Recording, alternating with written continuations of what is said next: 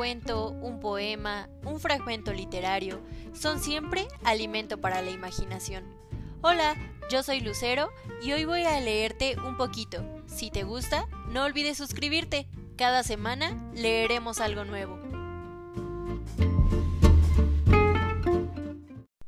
El cuento que vamos a leer el día de hoy se llama El huevo.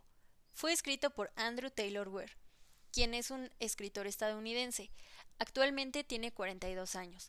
En su mayoría, Andy escribe ciencia ficción, pero también es un ingeniero informático. El cuento de El huevo tiene un corte existencialista. Ha sido traducido a más de treinta idiomas. Ojalá que lo disfrutes.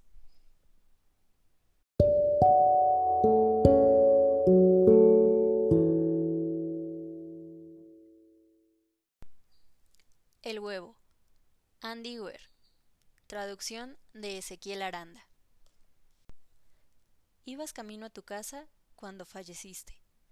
Fue un accidente de tránsito. Nada extraordinario, pero sin embargo fatal. Dejaste atrás a una esposa y dos hijos. Fue una muerte indolora.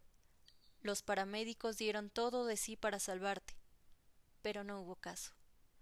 Tu cuerpo estaba tan destrozado que hasta fue mejor así, créeme. Y fue entonces que nos encontramos. ¿Qué? ¿Qué pasó?, preguntaste. ¿Dónde estoy?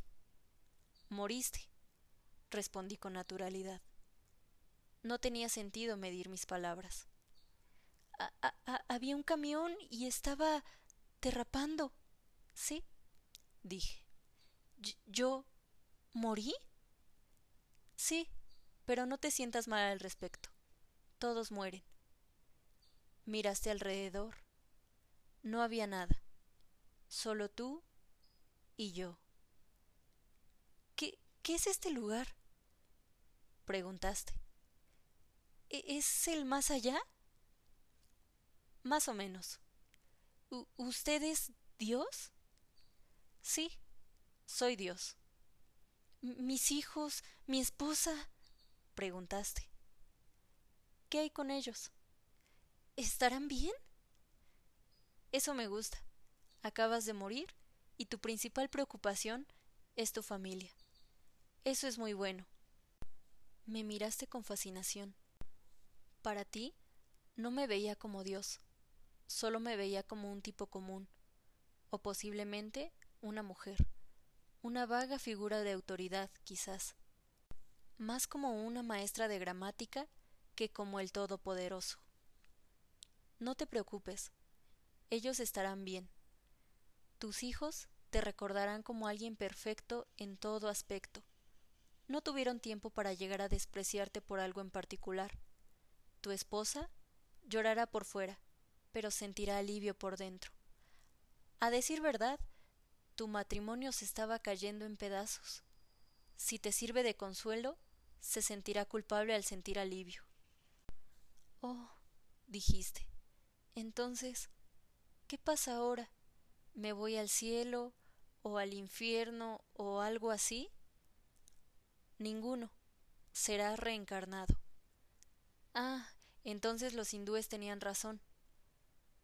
Todas las religiones están en lo cierto, a su manera, contesté. Camina conmigo. Me seguiste mientras cruzábamos el vacío. ¿A dónde vamos? A ningún lugar en particular. Se siente bien caminar mientras hablamos. ¿Y cuál es el punto entonces?, preguntaste. Cuando renazca, seré solamente una pizarra en blanco, ¿verdad? Un bebé. Todas mis experiencias y todo lo que he hecho en esta vida no importará. No exactamente. Llevas contigo todo el conocimiento y las experiencias de todas tus vidas pasadas, solo que no lo recuerdas ahora mismo. Paré de caminar y te tomé por los hombros.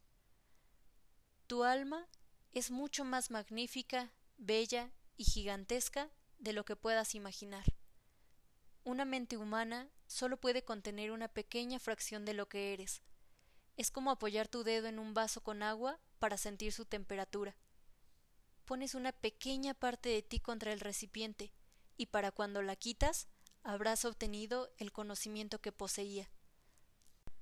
Has estado dentro de un humano por los últimos cuarenta y ocho años, por lo que aún no te has extendido para sentir tu inmensa conciencia. Si pasáramos el suficiente tiempo aquí, comenzarías a recordarlo todo, pero no tiene sentido hacer eso entre cada vida. ¿Cuántas veces he reencarnado? Oh, muchas, muchísimas, y en muchísimas vidas diferentes, dije. Esta vez serás una campesina china en el año quinientos cuarenta antes de Cristo. Espera, ¿qué? Tartamudeaste. ¿Me enviarás de vuelta en el tiempo? Bueno, técnicamente sí. El tiempo, como lo conoces, solo existe en tu universo. Las cosas son algo distintas de donde yo vengo. ¿De dónde vienes? Mm, yo vengo de un lugar, un lugar distinto, y allí hay otros como yo. Sé que querrías saber cómo es este lugar, pero honestamente no entenderías. Oh, dijiste algo desilusionado. Un momento. Si soy reencarnado en distintos lugares en el tiempo, en algún punto podría haber interactuado conmigo mismo. Seguro, pasa todo el tiempo, y con ambas vidas conscientes únicamente de sí mismas, tú nunca sabes que este encuentro está sucediendo. ¿Cuál es el punto de todo esto entonces? ¿En serio? Pregunté. ¿Me estás preguntando cuál es el sentido de la vida? ¿No está un poco estereotipado? Bueno, es una pregunta razonable. Persististe. Te miré a los ojos. El significado de la vida, la razón por la que creé este universo, es para que madures. Querrás decir la humanidad. ¿Quieres que maduremos? No, solo tú. Creé este universo para ti. Con cada vida creces, maduras y te vuelves un intelecto mayor. Eh, ¿Solo yo? ¿Qué hay de los demás? No hay nadie más, dije. En este universo solo estamos tú y yo. Me miraste fija e inexpresivamente. Pero toda la gente en la tierra... Todos son tú, diferentes encarnaciones de ti mismo. O sea que... ¿yo soy todos? Ahora lo estás entendiendo, te dije palmeándote la espalda a manera de congratulación. ¿Yo soy cada humano que ha vivido? Y cada humano que vivirá, exactamente. ¿Soy Abraham Lincoln? Y eres John Wilkes Booth, también, agregué. ¿Soy Hitler? Preguntaste apaleado. Y los millones que asesinó. ¿Soy Jesús? Y todos sus seguidores. Te quedaste en silencio. Cada vez que trataste injustamente a alguien, dije, te lo estabas haciendo a ti mismo. Cada acto de amabilidad que has hecho, te lo has hecho a ti mismo. Cada momento feliz y cada momento triste experimentado por un ser humano fue, o será, experimentado por ti. Lo pensaste por un largo tiempo. Luego me preguntaste, ¿por qué? ¿Por qué hacer todo esto? Porque algún día te volverás como yo, porque eso es lo que eres. Eres uno de los míos. Eres mi hijo. ¡Wow! Exclamaste incrédulo. ¿Dices que soy un dios? No, no todavía.